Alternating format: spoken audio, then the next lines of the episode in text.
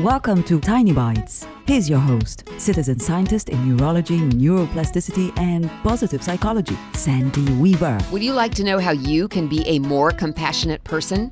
Would you be thrilled to learn that you can become more compassionate in the privacy of your own life without having to go anywhere or learn something new and complex or even break a sweat? And would you be chomping at the bit if I told you that the same thing that will make you more compassionate will also help your physical health? Okay, I'm through teasing you. Dozens of scholarly research studies show a link between healthier vital signs like blood pressure and stress hormones and meditation.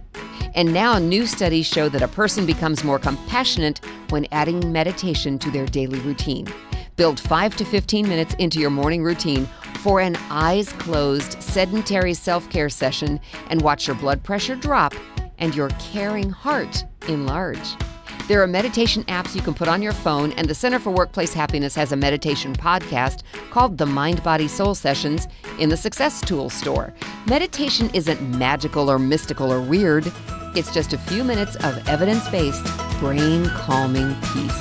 Subscribe to the podcast and share it with your friends. And there's lots more at centerforworkplacehappiness.com. Here's to your well being, one tiny bite at a time.